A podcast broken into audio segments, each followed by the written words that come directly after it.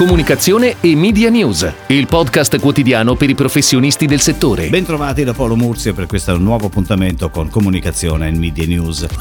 Abbiamo premesso, riportando i dati sugli investimenti pubblicitari di febbraio su radio, stampa e internet, come di una situazione di un'altra epoca. Per dovere di informazione riportiamo anche quelli della GoTV, sempre riferiti al mese di febbraio. FCP Asso GoTV ha riferito che l'andamento è stato positivo, con un più 9,1% rispetto a febbraio 2019. Facebook ha comunicato di aver stanziato un fondo da 3 milioni di euro a sostegno dei media locali europei per aiutarli a superare l'emergenza Covid-19. Sarà l'ONG European Journalism Center a selezionare i media a cui andrà la sovvenzione.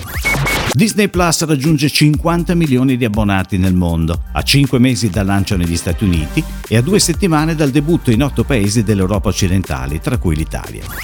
Radio Monte Carlo arriva in tv e precisamente su TV SAT al canale 67. Ora tutte le emittenti radiofoniche del gruppo Radio Mediaset dispongono di un canale per la visual radio.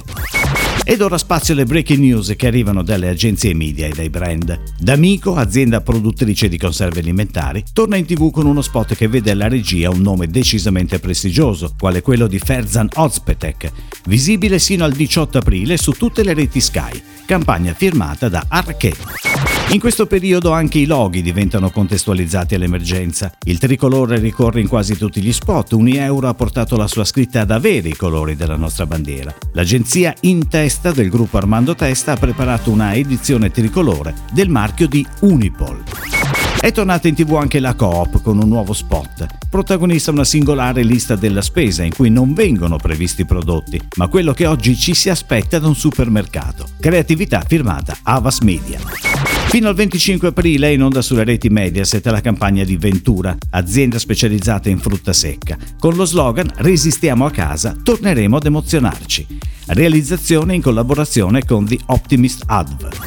Pedon, azienda vicentina leader nel mercato dei cereali, legumi e semi, debutta in tv sulle reti RAI promozionando la linea I Pronti, creatività curata da Auge. Il pastificio Rummo è on air con una campagna di sensibilizzazione per la protezione degli anziani, creatività nata da un'idea di Charlotte Moore. Nocciolata, la crema spalmabile biologica al cacao e nocciole di Rigoni arriva sulle principali emittenti radiofoniche nazionali, con un jingle dal formato 20, 15 e 10 secondi, jingle tra le altre cose firmato dal gruppo degli ex Otago. È partita in questi giorni la raccolta di beneficenza promossa dalla Fondazione LAPS a favore della Croce Rossa italiana, con la presenza di molti protagonisti dello sport e dello spettacolo.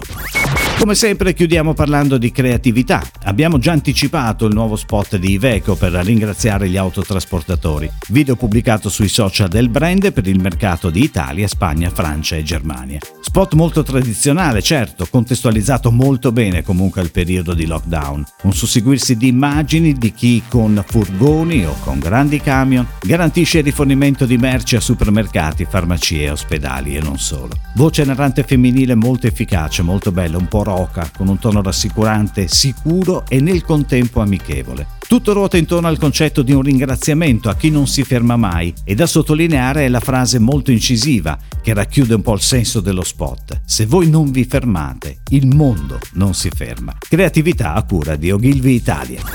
È tutto, grazie. Comunicazione e Media News torna domani. Comunicazione e Media News, il podcast quotidiano per i professionisti del settore.